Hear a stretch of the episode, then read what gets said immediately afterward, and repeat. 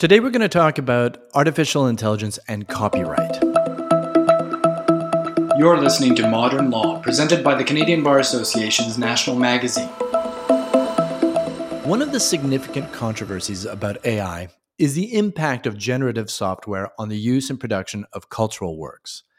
The fast growing popularity of these tools raises big questions about the ethics of AI generated works and whether they amount to a technologically advanced form of plagiarism. Now, lawsuits have been popping up around the world as artists, as well as corporate interests, think of Getty Images, for example, claim infringement of their IP rights. Now, I should say that a US federal court ruled back in August that art created by AI without any human input cannot be copyrighted under US law, although what human input means exactly is likely to be debated for some time. Still, we must ask ourselves whether copyright should be the appropriate regulatory tool to determine these questions. In fact, as listeners will hear from our guest today, the novelty of generative AI actually raises a whole lot of questions about the socio-economic dynamics of cultural production and whether it might not be time to re examine the role of copyright law in encouraging and incentivizing creativity. That guest is Dr. Carys Craig, and I'm really thrilled that I asked her to come on the show to try to talk through these issues.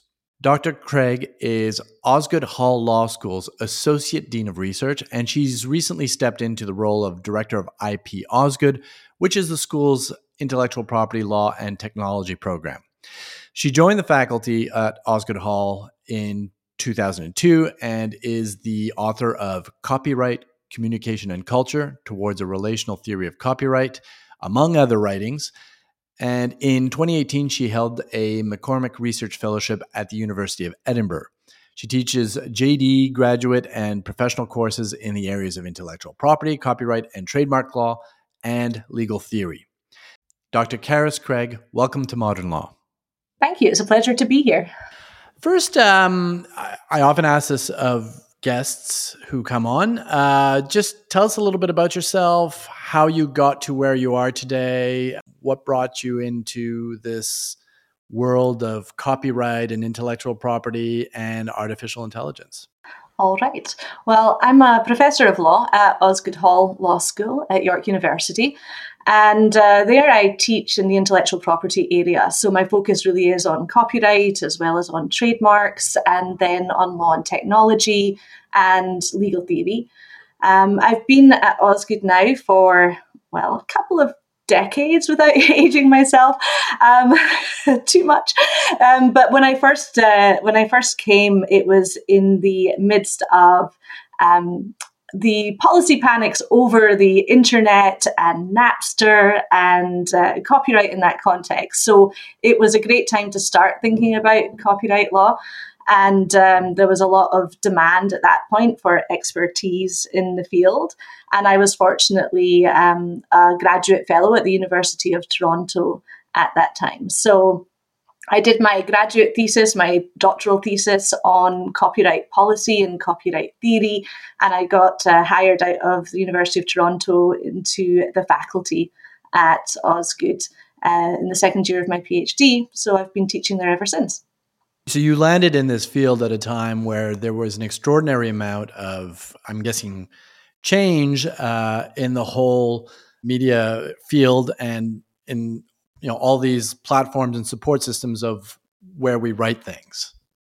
Yeah, exactly that. It was when I first encountered intellectual property law just as an undergrad LLB student at Edinburgh. Um, there wasn't much focus. It was just a little piece of the commercial law course. And, uh, you know, we moved through it quite quickly, and that was that. And even within a few years, um, this had become an area that was enormously important and where people were beginning to move in and worry about uh, how copyright law was going to adjust to the arrival of internet technologies, how it was going to adjust to the arrival of peer to peer file sharing. Um, and fortunately for me, that meant that there was quite a lot of investment in. Um, a new sort of generation of legal scholars who were turning their minds to this question. And so in Ontario, um, there was a large um, push towards um, bringing in graduate students who were working in the field. The Centre for Innovation um, Law at the, um, which was based at the Faculty of Law in Toronto, brought in um, a large group of PhD students and master students and um, generously funded them. And so I was attracted to Canada and stayed here with this graduate scholarship and then began working in this field. And suddenly, um, the law schools needed to hire in the area. They needed a whole new generation of IP scholars. And so I think of this really as being, um, you know, one of those cases where I was in the right place at the right time and uh, suddenly in a field um, that was um, that was generating all of this interest in which there was a lot of movement. And so I do remember at one point I was also studying sort of feminist theory and international law, and I asked uh, some folks at the University of Toronto if I should maybe redirect to do my graduate work in that area.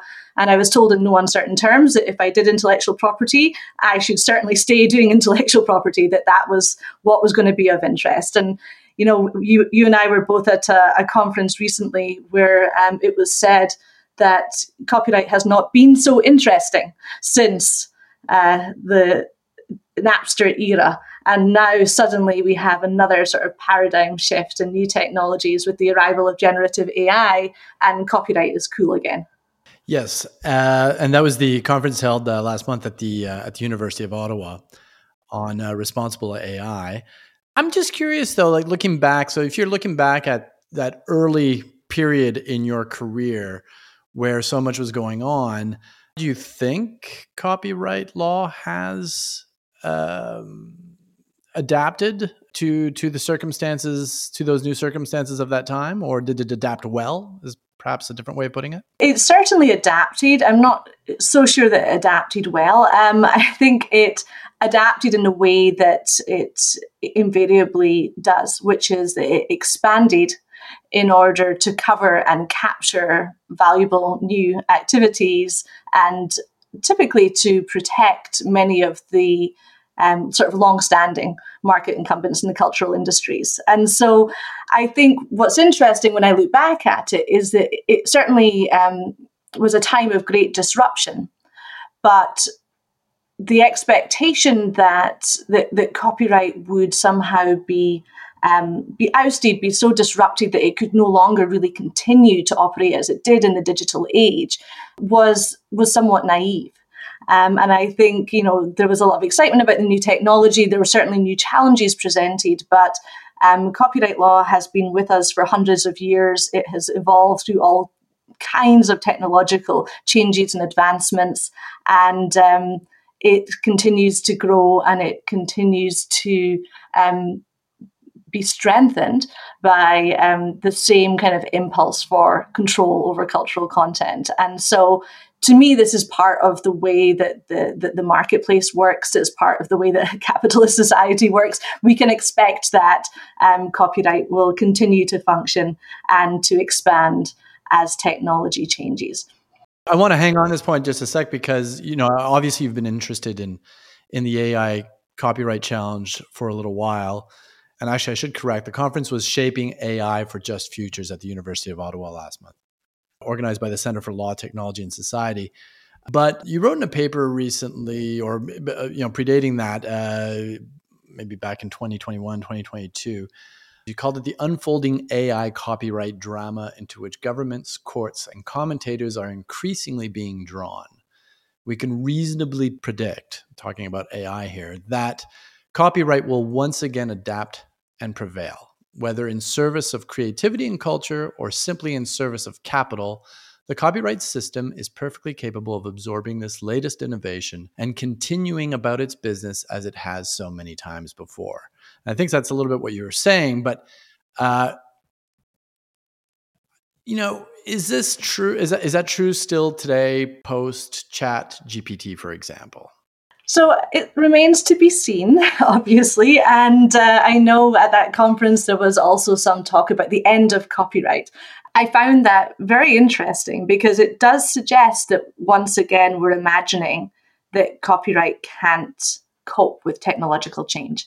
And in some ways, I would like to see copyright recede as the need for it recedes. And so, if we have, and we'll speak, I think, a little bit more about the purpose of copyright, but if we have a very vibrant culture in which people can create, the costs of expression, the costs of sharing are much less than they were in the pre digital era, then perhaps we have much less need for copyright, at least as an incentive for creativity, if that's how we understand its role. And so, it's nice to think that uh, as technology, let's say, advances for the moment, um, that at some point we might not need to have the sort of social costs of copyright and copyright control. We might be able to allow everything to be freely shared in a public domain and everyone to be able to access that and to benefit from it. Um, to my mind, that's a lovely vision of, uh, of, a, of a future that could be technologically facilitated.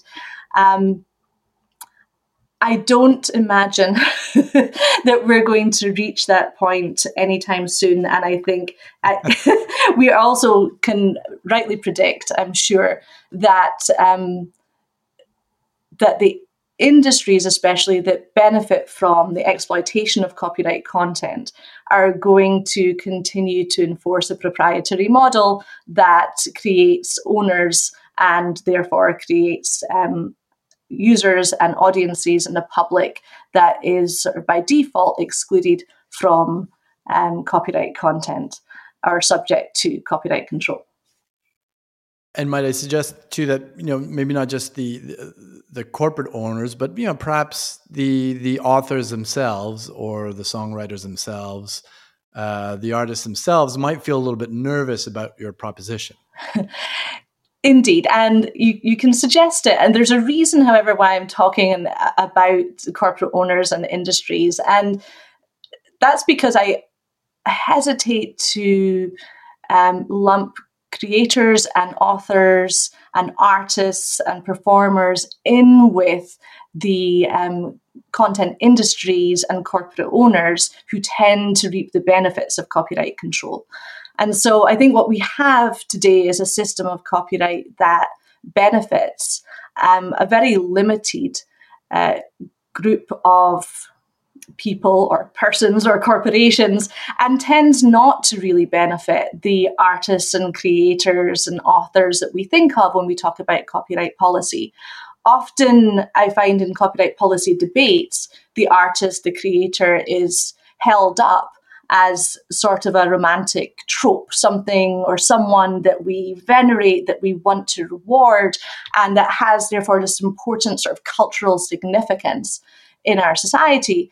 Um, but often that person or that trope is held up as really a stalking horse for corporate interests. Right? That, that basically um, what you see is that, and this has been the case from the very inception of copyright, that the author is held up as the as the would be beneficiary of a system where actually all that copyright does is create this sort of proprietary right over the the work over the original expression and then just send it out into the marketplace um, as something that can be commoditized and controlled. And so usually the author or the creator or the performer drops very quickly out of that picture. They have to assign their rights to the publisher. They lose control over their work. And um, and rarely for its full sort of social or market value right? And so often the very people who talk about the need to reward creators, the need to protect artists and ensure their livelihoods are you know the intermediaries who in fact are reaping the benefits of the copyright system and leaving those authors and artists with very little in return like artists putting their stuff up on spotify for example or uh, you know not to point any fingers at any any one uh, one platform in particular but you know they don't they don't they don't reap all that much unless they have absolutely massive audiences. Yeah that's that's exactly right. And we see this in every different kind of cultural industry. And so people have the same experience um, in the music industry or if they're authors assigning rights um, to book publishers um, often the author or the artist is as i say not the main beneficiary of the profit that comes in um, as a result of their work um, but gets a tiny fraction of that. it might be a good time here just to rewind a little bit and, and talk a little bit. What is, you know, what what originally is the purpose of copyright, uh, and how should we think of its purpose um, in the bro- in the in the broader context of, you know, the creation of works in AI? Okay, because copyright's been around for for for a very long time now, and so it had an original purpose. And I'm just wondering at this point if um, if that purpose is still true to itself. Right. Um, yeah, well, we can. I mean, we can take this all the way back to the 15 and 1600s if you want. Um, the purpose of copyright was, or the equivalent there, was control over the printing presses, and it was really censorial at that point. It was a way to control the flow of information. Um, through publication at the time when even being able to print words and share them with a literate public was a very new thing right? So that's the first sort of technological innovation that started this whole thing off was the printing press. Um, when it came to the first copyright statute so now we're in the early 1700s um, the purpose of the statute of anne was stated to be the encouragement of learning. And so, you know, one way to understand that is the idea that it was aimed at um, increasing or growing a literate public, sharing books, allowing the printing of books and the selling of books and access to books um, for the encouragement of learning.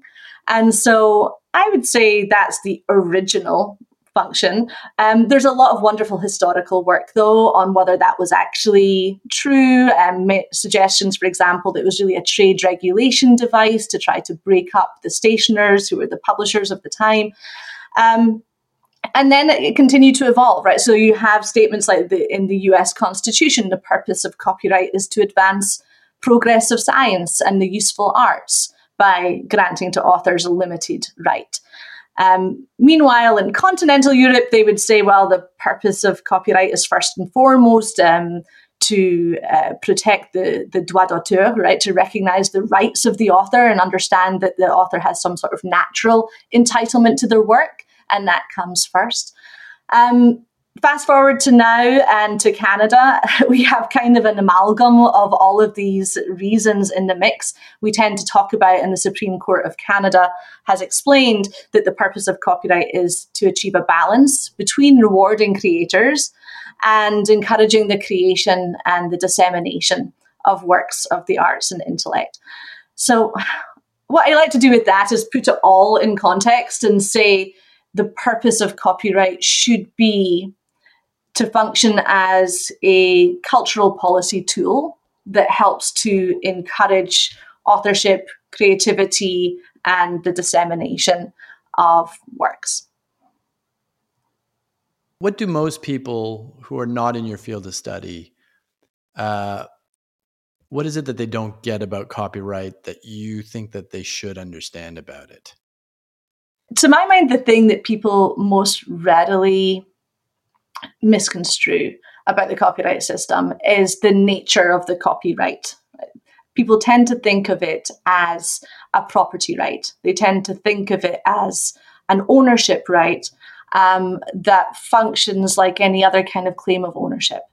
And so that tends to look, first of all, to my mind, far too absolute, right? Like you can control this thing that is the work and you can own it and you can exclude other people from it and you can dictate how it's used and then if somebody uses it without um, the permission of the owner that's misappropriation or that is theft and that's stealing right and often you know stealing of ideas um, and this is not how copyright works for a start. Um, you don't own the whole work as a thing. You can't control the ideas that are within it.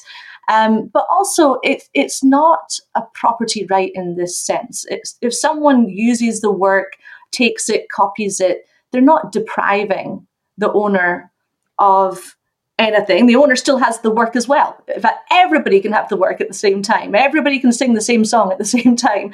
It's not a rivalrous possession, right? And so if we get rid of the property metaphor, or don't begin at least with this sort of analogy between the the intangible work and a physical thing that is owned.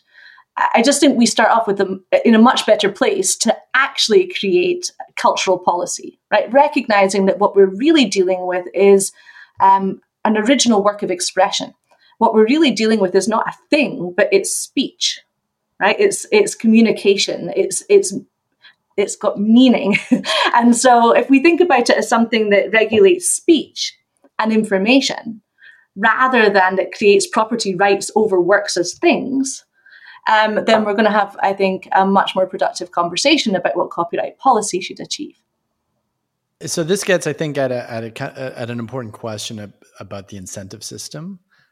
Uh, you know, and so how how our laws now, as they are today, are current are, are actually designed versus, you know, uh, how it might look from to someone who you know just walks into the room from the outside or someone who, who, from mars and is looking at you know how our copyright system incentivizes people to create. And i'm i'm wondering you know how do you measure um, the disconnect between those two between those two things there is there is a significant disconnect between the way that copyright actually works and um, the the incentive story that we tell ourselves about copyright's purpose and and what it does.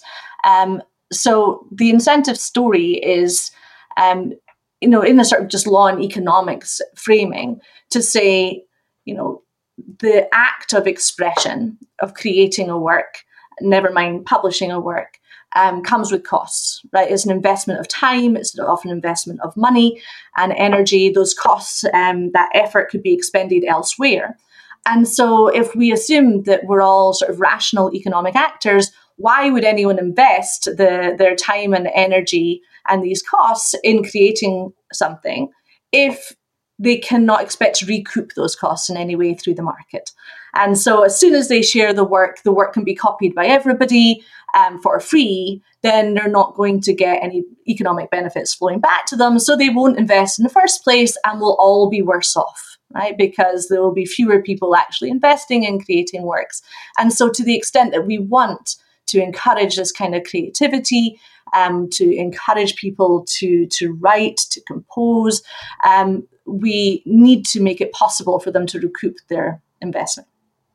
And so, what we do with the copyright system is we create that right that allows control in the marketplace, which allows, at least um, theoretically or notionally, um, for that uh, that work to be exchanged in the market for value.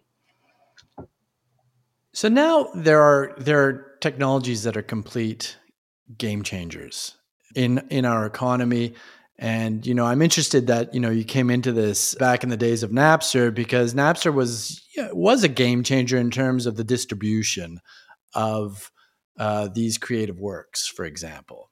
And now today we are facing a new game changing technology, which is obviously artificial intelligence, and maybe more specifically what we've seen with creative, uh, with a uh, with generative AI because here we're not just talking about the distribution as i can see we're actually talking about the creation. So this is a, a, a, this technology is actually changing the creation itself of the artwork.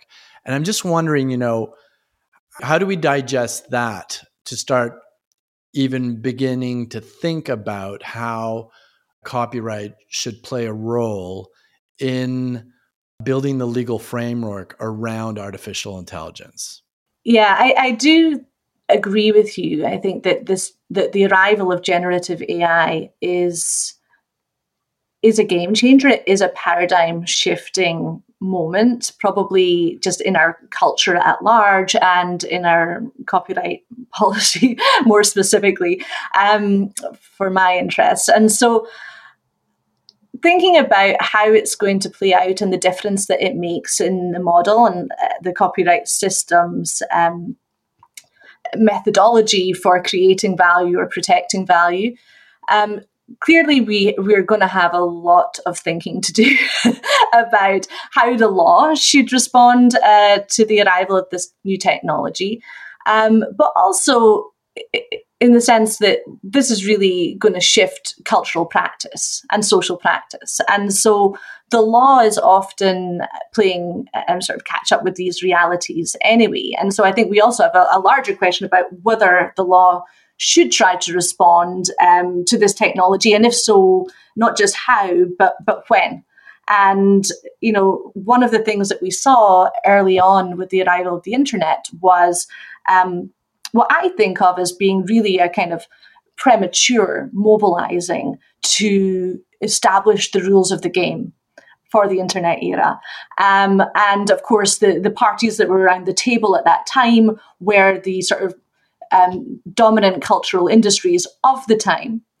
And ultimately, the risk is if you, you engage in that kind of lawmaking, um, and are, are, responsive to the pleas of lobbyists who are concerned about the arrival of new technology, then you risk sort of stultifying the development of that new technology and you risk reinforcing uh, the current status quo, making sure the same people stay around the table, that the rules of the game for the new technological landscape are the rules that they want to play by, that will benefit them. And so I am just in general reluctant to assume that the law should necessarily step in and try to keep up with technological change immediately. And certainly, I'm very nervous about the idea that it should do that in response to the pleas of people who, who might um, otherwise lose out um, in the new sort of market that's created by the new technology. So um, I think that means that in this context, um, you know, if we boil it right back down to what I was saying before about the costs of expression and investment in creativity and um, and publishing works, what we've seen, and this is, you know, with the arrival of the internet all the way up to the arrival of generative AI, what we've seen is that the kinds of things that used to be very costly and involve significant investment of, of time and resources um, in creating works, in publishing works, in sharing works, in finding audiences, in distribution and dissemination. Those costs have you know almost dissipated like they, they are radically declined in a world where you don't need um, intermediaries to reach an audience in a world where you can create um, virtually, you know, for free things that are professional quality things that huge audiences want to access. And so we have a completely different landscape for um, for for creativity, whether it's authorship, whether it's photography, whether it's visual arts, whether it's making music, whether like completely different cultural landscape than we had 20 or 25 years ago. And there's also a completely different. It's a completely different landscape too. I think in the in in um, in the process of creation, and so this is perhaps a good time to draw the distinction between input versus output. And I'm wondering if you can help us understand that because uh, these are. We, we, I, I think we think of copyright and artificial intelligence in terms of those two frameworks as a starting point. Yeah, I think that's right. So I want to, I mean, if you don't mind, what I might do is start with outputs, which, because it avoids some of the, the sort of technical and doctrinal um, messiness of applying current copyright law um, at the input side. We'll get to that.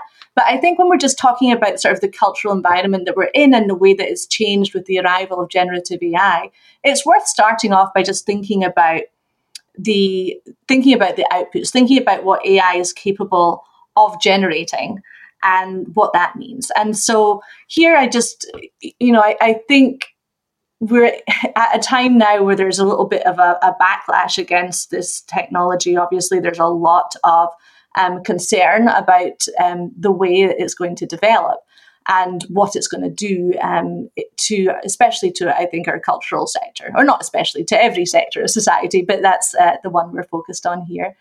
Um, and so I think it's worth recognizing that these are extraordinary tools um, that can produce this um, you know the, these amazing outputs that we have to recognize as being a significant contribution i think to to our culture.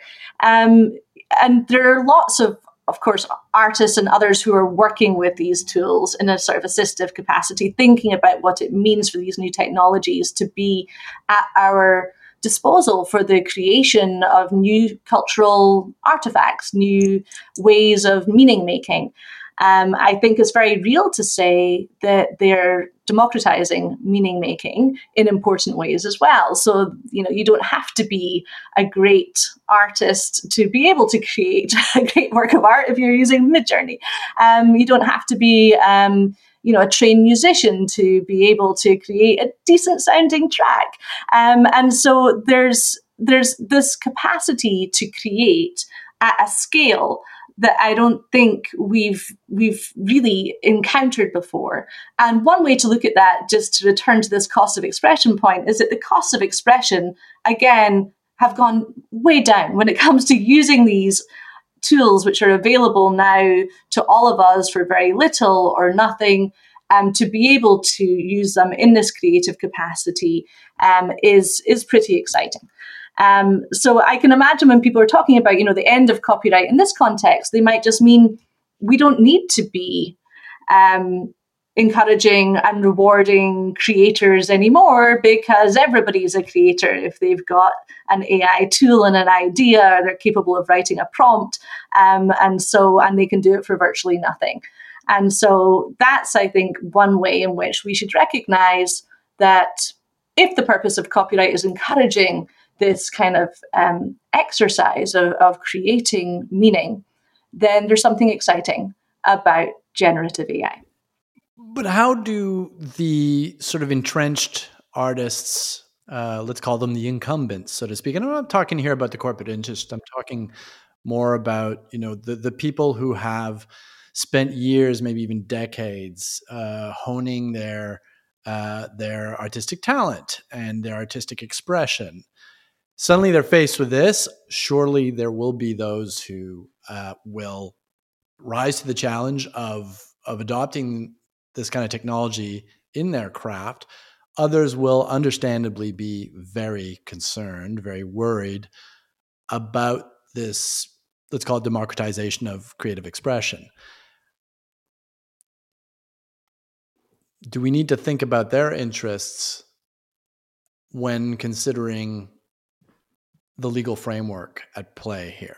Certainly, absolutely. We have to think about their interests because they are, um, as I've suggested, sort of central to copyright policy, even if they have typically not been the beneficiaries of copyright in practice. Um, I completely understand that there's going to be a lot of anxiety around um, the way that these new tools might act as sort of substitutes, if you will, for human creativity or works of human authorship um, in the cultural sphere. And to some extent, I think that's real, right? Like if you know, if you can save the cost of hiring a graphic artist because you can use Midjourney and produce an image, then um, then you probably will, right? Depending um, on who you are and what, how much money you have to spend and what it is you need. Um, so there's definitely going to be a shift, and I don't mean to underplay that at all.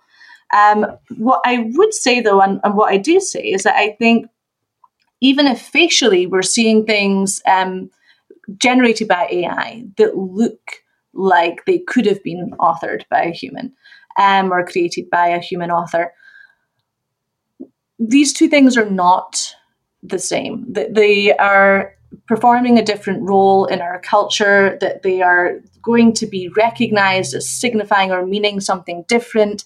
I don't think that we're going to see um, sort of a disappearance of a desire to have a human author or a human creator or to marvel over what it is that artists and performers and creators and songwriters can do. I think really our desire for these cultural um, works or texts is uh, the meaning, their signification, what they tell us about the person who's trying to communicate to us through them.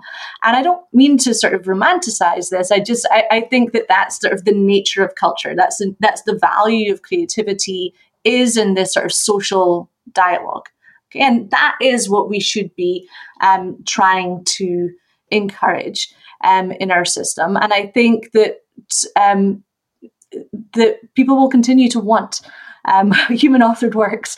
And so I think one of the solutions that we might want to turn our mind to at some point here with regard to outputs is something that's more is more in the line of the sort of trademark work I do, which is about um, information for consumers and for audiences so that people are not being misled about what it is that they're getting. So if, if consumers, if audiences, if citizens know what it is that they want and they know that they want something that isn't created or generated by a machine, then they shouldn't be misled into um, paying for or acquiring or, or searching out the wrong thing right? So we could we could. So you're telling me I'm not I'm not going to be I'm not going to be able to sell my my Midjourney uh, works of art that I've created?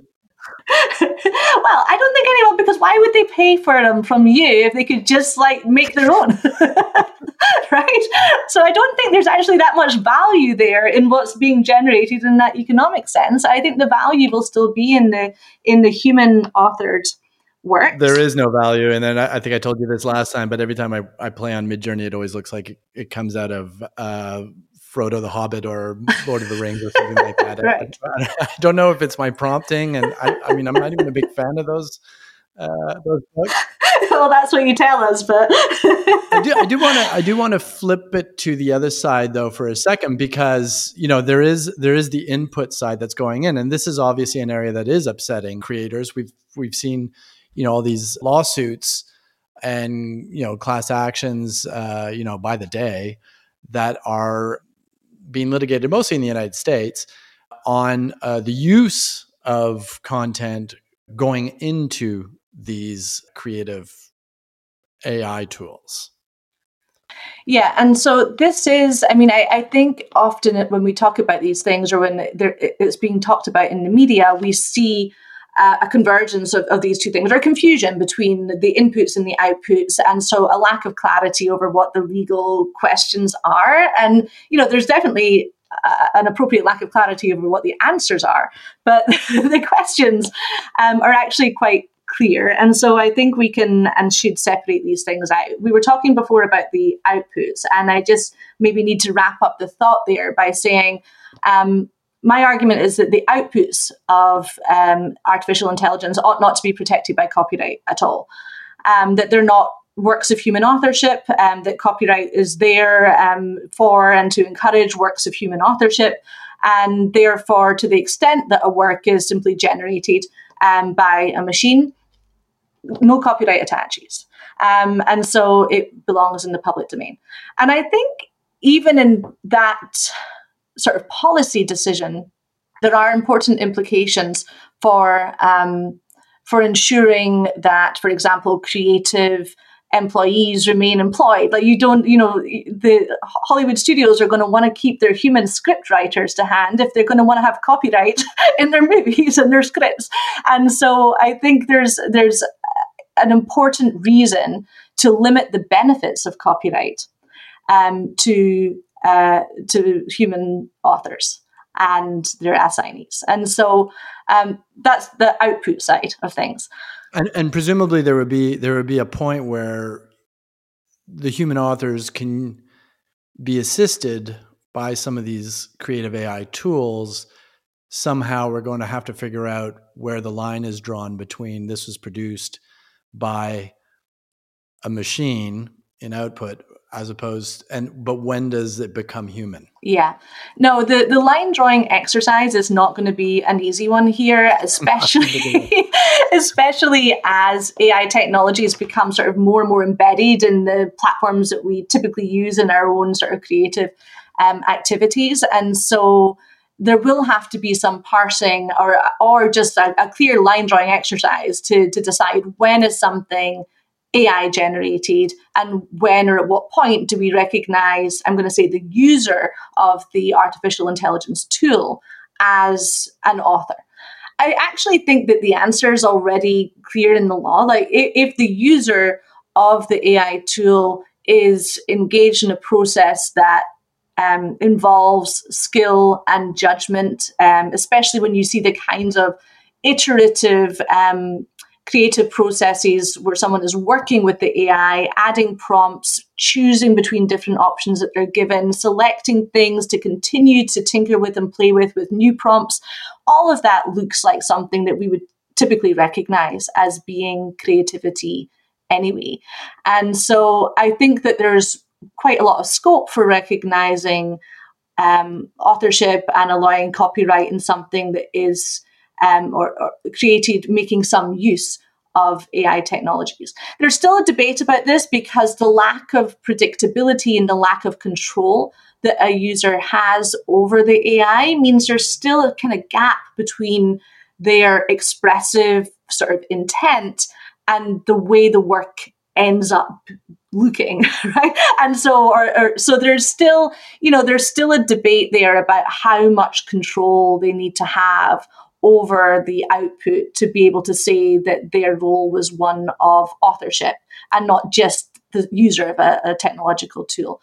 Um, so it's not it's not it's not quite Picasso stealing from Matisse uh, because at least Picasso had some control over what he was doing with his paintbrush. Right. Uh, he wasn't, you know, he was doing more than just drawing in- inspiration from what someone else had done before. That's right. I mean, there's always like the idea of the inspiration and using pre-existing text to create new text. Like, this human authorship has always used um, other pre-existing inputs to create new things by by recombining them in new ways, by selecting or arranging them differently. And we've always recognized this as being authorship, even if it's not creation de novo out of nothing. Like it's um, it's working with the materials that are there, and so we have to continue to recognize that rather than you know having this sort of romantic trope idea of authorship as being creating out of nothing. Um, that really this recombination and working with pre-existing materials is always an essential part of authorship. And so if the AI user is engaged in that and is using what the AI gives them in this kind of expressive process, at, at some point they're going to be doing everything that we need them to do to be considered an original author for the purposes of copyright. That's already a very low threshold, um, by the way. And so I don't think we'll have trouble with that. The thing that I said, and I think this was at the really at the outset of our conversation about how we the the work for copyright purposes is not just you know a piece of property that's owned in its entirety but rather the the work that's subject to copyright contains um, copyrightable elements and public domain elements within it. So just because you have copyright in a work doesn't mean you own everything within, you know, between the front and the back cover of the book, right? And you don't own the ideas, you don't own the information or the data, you don't own non-original elements. You don't own things that were copied from elsewhere. You don't own things that are sort of stock or common features in, you know, in our culture. And so really the same will just be true here right? You can own copyright in a work that you created using an ai tool but you can't claim to own the pieces of that expression that were beyond your authorial control that were created by the machine and not through your own skill and judgment. It's often said that our, our you know our laws uh, privacy laws but also our copyright laws should be technologically neutral. I think this is a way of saying new technology comes to the fore. The law has to be designed in such a way as to be able to adapt to it. Unless, am I wrong, or do you have a different definition of what is technologically neutral? And I guess the larger question is Is the law technologically neutral still with artificial intelligence in mind? The whole concept of technological neutrality is um, a bit of a head scratcher anyway. Um, just trying to think about what that means, because of course, technology is not neutral. And of course, the law is not neutral. so when you try to write laws about technology, it's not going to be neutral. Um, and so we need to take that off the table to begin with. Um, so we're not really talking about neutrality in the sense that you know there's a sort of technology blindness, um, a pure objectivity, um, which you know closes its eyes to um, technological affordances or um, that sort of transcends our technological realities. Like that's is a fiction. Um, but as a principle, um, a sort of a principle of lawmaking or a principle of policy, I think there is a role for technological neutrality properly understood. And what so, is, what is it properly understood then? fair question. Um, I got a feeling I butchered. no, no, I think I think you did quite well. So it's um, so what I can it, is easiest to say what it's not, right? Like it's not just that we are technology blind right? That we, you know, that that's not going to achieve the kind of neutrality that I want. What I'm asking for um, is something more like that, we're technology um, mindful is one way to put it, um, but also that it's that our norms, that the the the um, the goals of our law should remain sort of consistent as technology changes. And so, really, it's a kind of normative neutrality, right? Like if the goal of copyright is to encourage um, the creation and dissemination of works, then we should remember that that's our goal as technology changes. And what we should be doing in the law is trying to um, adjust the sort of equilibrium or the balance that we're striking to make sure that the law continues to function as we want it to function, um, continues to advance the objectives or meet the sort of social values that we that we mean it to or that we did before this new te- technological like paradigm shifting moment. And so I think what that means is that the we cannot just blindly say, you know, copying is wrong and co- copyright always prohibited unauthorized copying. And so it doesn't matter how technology changes, every copy that's unauthorized is a copyright infringement. Like that would be a sort of technology blind approach, which is sort of a, a, a formalistic way of understanding like, technological neutrality. Um, and so if every copy is infringing, then, you know, even if you're browsing online, you're making digital copies in the random access memory of your computer. If you're caching copies for internet servers, like you're like all of those things are copies. And if all of those copies count, then we can't do anything with this new technology. Right? Because the law is rigid and doesn't recognize the way that technology has changed how we interact with um, or around these uh, cultural content.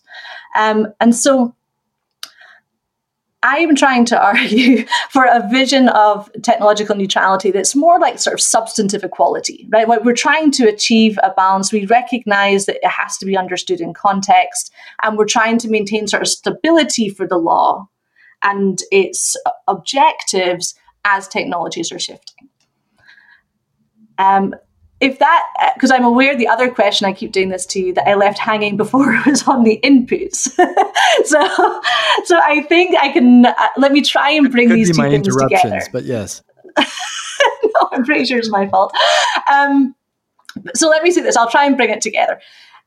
In my opinion we can't just treat every single copy as though it's a copy uh, which and and therefore if it's not authorized it's infringing that's not going to make any sense in the digital era. It doesn't make any sense um, just for the internet, never mind when we're talking about training artificial intelligence.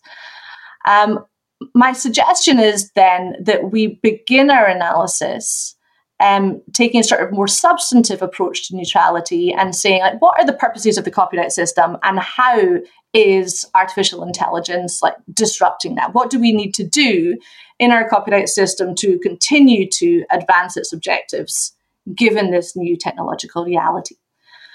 Um, I think that we need to look at the training of artificial intelligence as something that is equivalent to what we would always have allowed in our copyright system um, in other contexts. So, the extraction of data and information. I've said already, there is no ownership of information contained in copyright works. You've always been free to read a work, to take out the ideas, to take out the information, to use those, to recombine them to create something else. And so, my suggestion is that rather than focusing on the sort of technological processes, there must have been a copy made of a work in a database somewhere in order for the AI to be trained upon it. Instead, we look at how is the technology functioning and what is it doing? What is its effect? And I'm saying it's the the copies that are um, that are made in the process of training an AI are not copies that reach an audience. The texts that are used to train AI are not being read in the same way by the machine as they would be read by a human. Um, they're not being understood or used or enjoyed for their meaning or what they communicate in any way at all. They are really just a source of data.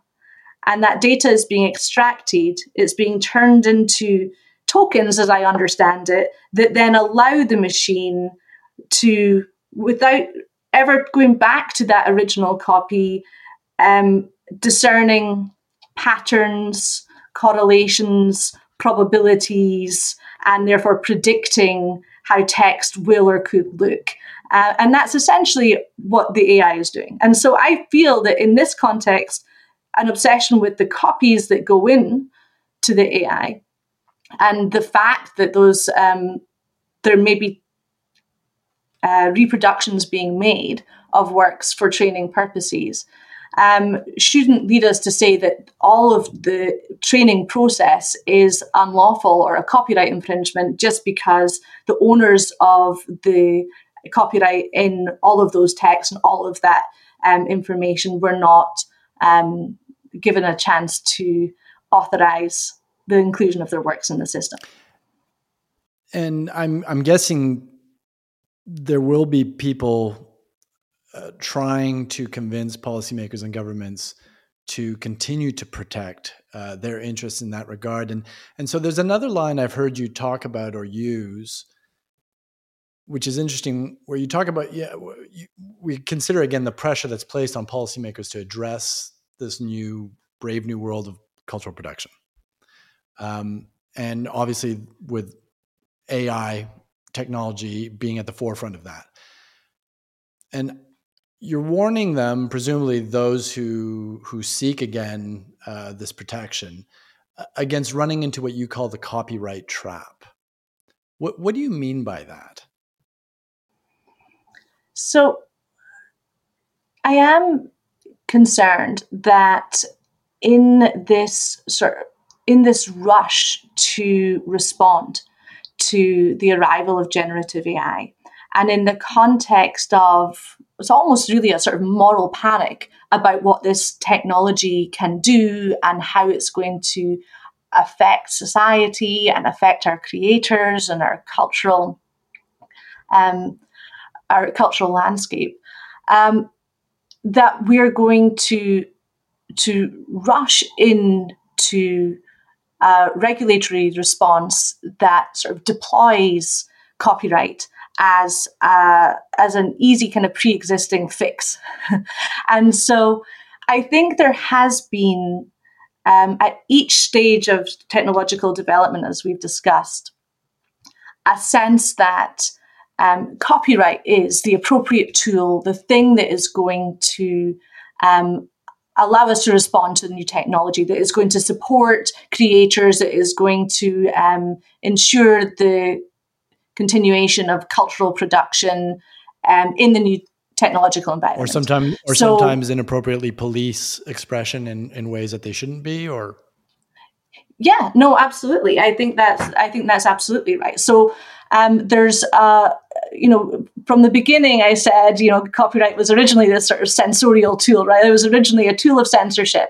Um, it really does, and it really must be recognized um, as something that controls speech and controls access to information and the flow of information. And you know, this is where the property model I think leads us astray because when we think about copyright subject matter as speech, um, we can already see that we shouldn't be limiting speech and the flow of information or access to information and the exchange of ideas unless there's a really good reason to do that. Right. And even then, it has to be something that you can justify. Right. So this is now, I mean, in the charter language, you talk about, you know, something that can be um, justified in a free and democratic society. Um, it needs to be a legitimate limitation on expression. And so the copyright trap, I think, is is the conviction um, that copyright should regulate all aspects of our cultural landscape. That copyright is the t- legal tool of choice um, to control the way that um, expression is shared. And that has been in part um, j- just because, let me put it this way. When the internet arrived, we didn't need, there was some debate, as I mentioned before, about whether copyright could survive, but there was also some debate about whether copyright could actually regulate the internet, right? Whether we, we just have to say, okay, there, there, you can't control this anymore, right? There was a time when you could control the printed word, but in the internet age, we can't control the way that words are shared or reproduced or disseminated anymore. Um, and at that time, Jessica Litman wrote um, a book about digital copyright where she said, you know, this is the hubris of copyright lawyers that we think that copyright should set the rules of the game for the internet right? That, that, that we have such a perfect system that works so well that what we should do is impose that upon this whole new sort of technological um, environment where people could otherwise be free to engage and share everything and anything. But no, no, no, we're going to impose our sort of jurisdictionally specific copyright system on the whole world and you know not just the world but the whole world wide web right? And we did. That's exactly what we did. Um, and so my concern is that with each new sort of evolution, something that could be sort of freed from this kind of control and this kind of model, um, we rush to copyright to sort of reinstate it, to make sure that it stays as the appropriate rule um, of the game. And the truth is that as the way that technology is evolving, many of the sort of core assumptions of copyright just simply don't fit, or they don't fit very well. And that copyright wasn't, you know, already wasn't working very well. And so the idea that now it's going to solve our problems just strikes me as a mistake.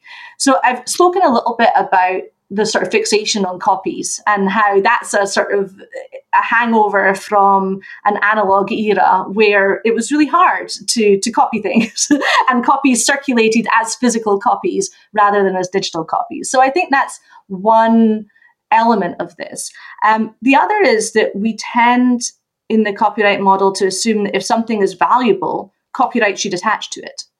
Right. So um, so that means that we assume if someone's extracting value or getting value from something, that they should have to ask for permission for that thing. And if someone's producing something of value, then they should be able to own that thing. And I think we need to kind of escape from this um, this notion that everything that has social or cultural or economic value must be privately owned. Right. That to me is an element of the copyright trap. There, there's another I think related point, which I, I I read you on, which I thought was interesting. Um, I got, I think I got the passage here. I'll quote it. Uh, the quality and scope of a data set has a direct bearing on the quality and operation of the resulting AI.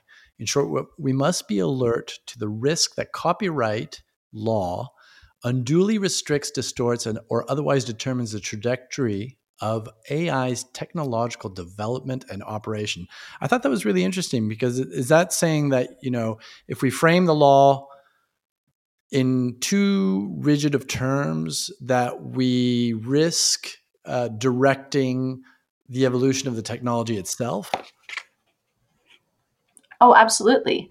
Yeah. I mean, I, I think if we clamp down now on the training of AI and insist that um, using copyright protected works to train AI without permission is infringement and is therefore unlawful, then we will absolutely be allowing copyright law to change the way that the technology develops and not, I think, in ways that we ultimately want to.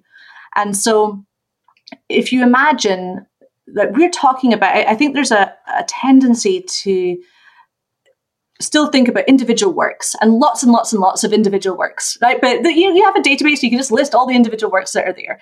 Um, and this, the reality now is really that the vast quantity of data that is being used to train all of the, I mean, we're talking about billions um, in some cases of different texts that are being used and that are being scraped from the internet to allow for the training of these systems. So it's not, it, it, you know, there are smaller systems and smaller data sets when you can say, like, know, there are these these books were included or these particular works were included. But the reality is, it's not just about particular works. It's vast amounts of text and images from everywhere. And so, copyright uh, imagines a particular text, a particular work that has a particular copyright owner. We only know who the owner is because we know who the author is. We have to know if the author is alive or dead, and if they're dead, when they died, and did they die over 70 years ago? And if not, who inherited their estate?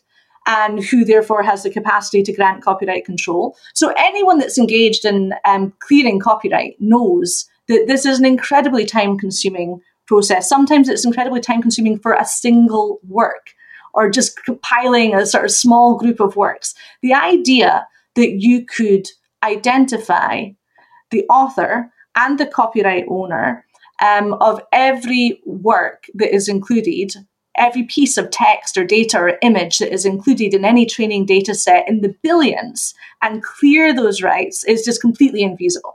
Right? Like that that just can't happen. And so you know, there are lots of people now who are thinking, okay, but still, right? Still, we could find a system that says, you know, in theory, at least everybody deserves that power of control, but recognizing that we can't really operationalize that, they still deserve some sort of reimbursement for their work, right? I think that's where we're at. That's where the, the European conversation is going, certainly. And I can see why that's tempting, especially when people feel like their livelihoods might be threatened as creatives, the idea that there should be some reimbursement for the value that's being extracted um, from the work um, is is an attractive one. But this is where I turn to the question of how, first of all, how can that be managed? Who's really going to benefit? Yeah, I mean that, that seems that seems that seems almost impossible. To me, it seems impossible. It just it actually seems not almost impossible, but actually impossible. Not for everybody. I think there will be, but it, it will significantly limit what goes into the data sets. And it will significantly limit who, which interests have the capacity to build those lawful data sets. Right? So either it's going to produce a system where there's a lack of transparency and accountability because um, AI creators can't admit or can't point to what they've used, and therefore there's a sort of underground unlawful AI, um, and and you're going to have. Um, you know the biggest most powerful players with the best lawyers who are going to be able to buy the best data sets and they're going to they're going to emerge as the clear front runners in what will therefore be um, a sort of landscape dominated by one or two big players with lots so, of So instead of so instead of democratizing, uh, we would in, end up creating an elite of owners over creative content, and I guess some sort of dark web of something else going on, you know, dark web of creators, which could be kind of fun, maybe. But sounds intriguing. But yeah, no, exactly that, right? Like, I think that, and so when I say that this could change the trajectory of the technological um, evolution. I, I think I mean this exactly, right? You're gonna you're distorting the development of the technology to protect um, existing rights holders. And we're talking often in this debate about, you know, the creators and the artists, but it's not the creators and the artists, it's the rights holders that are going to be able to ask for that reimbursement.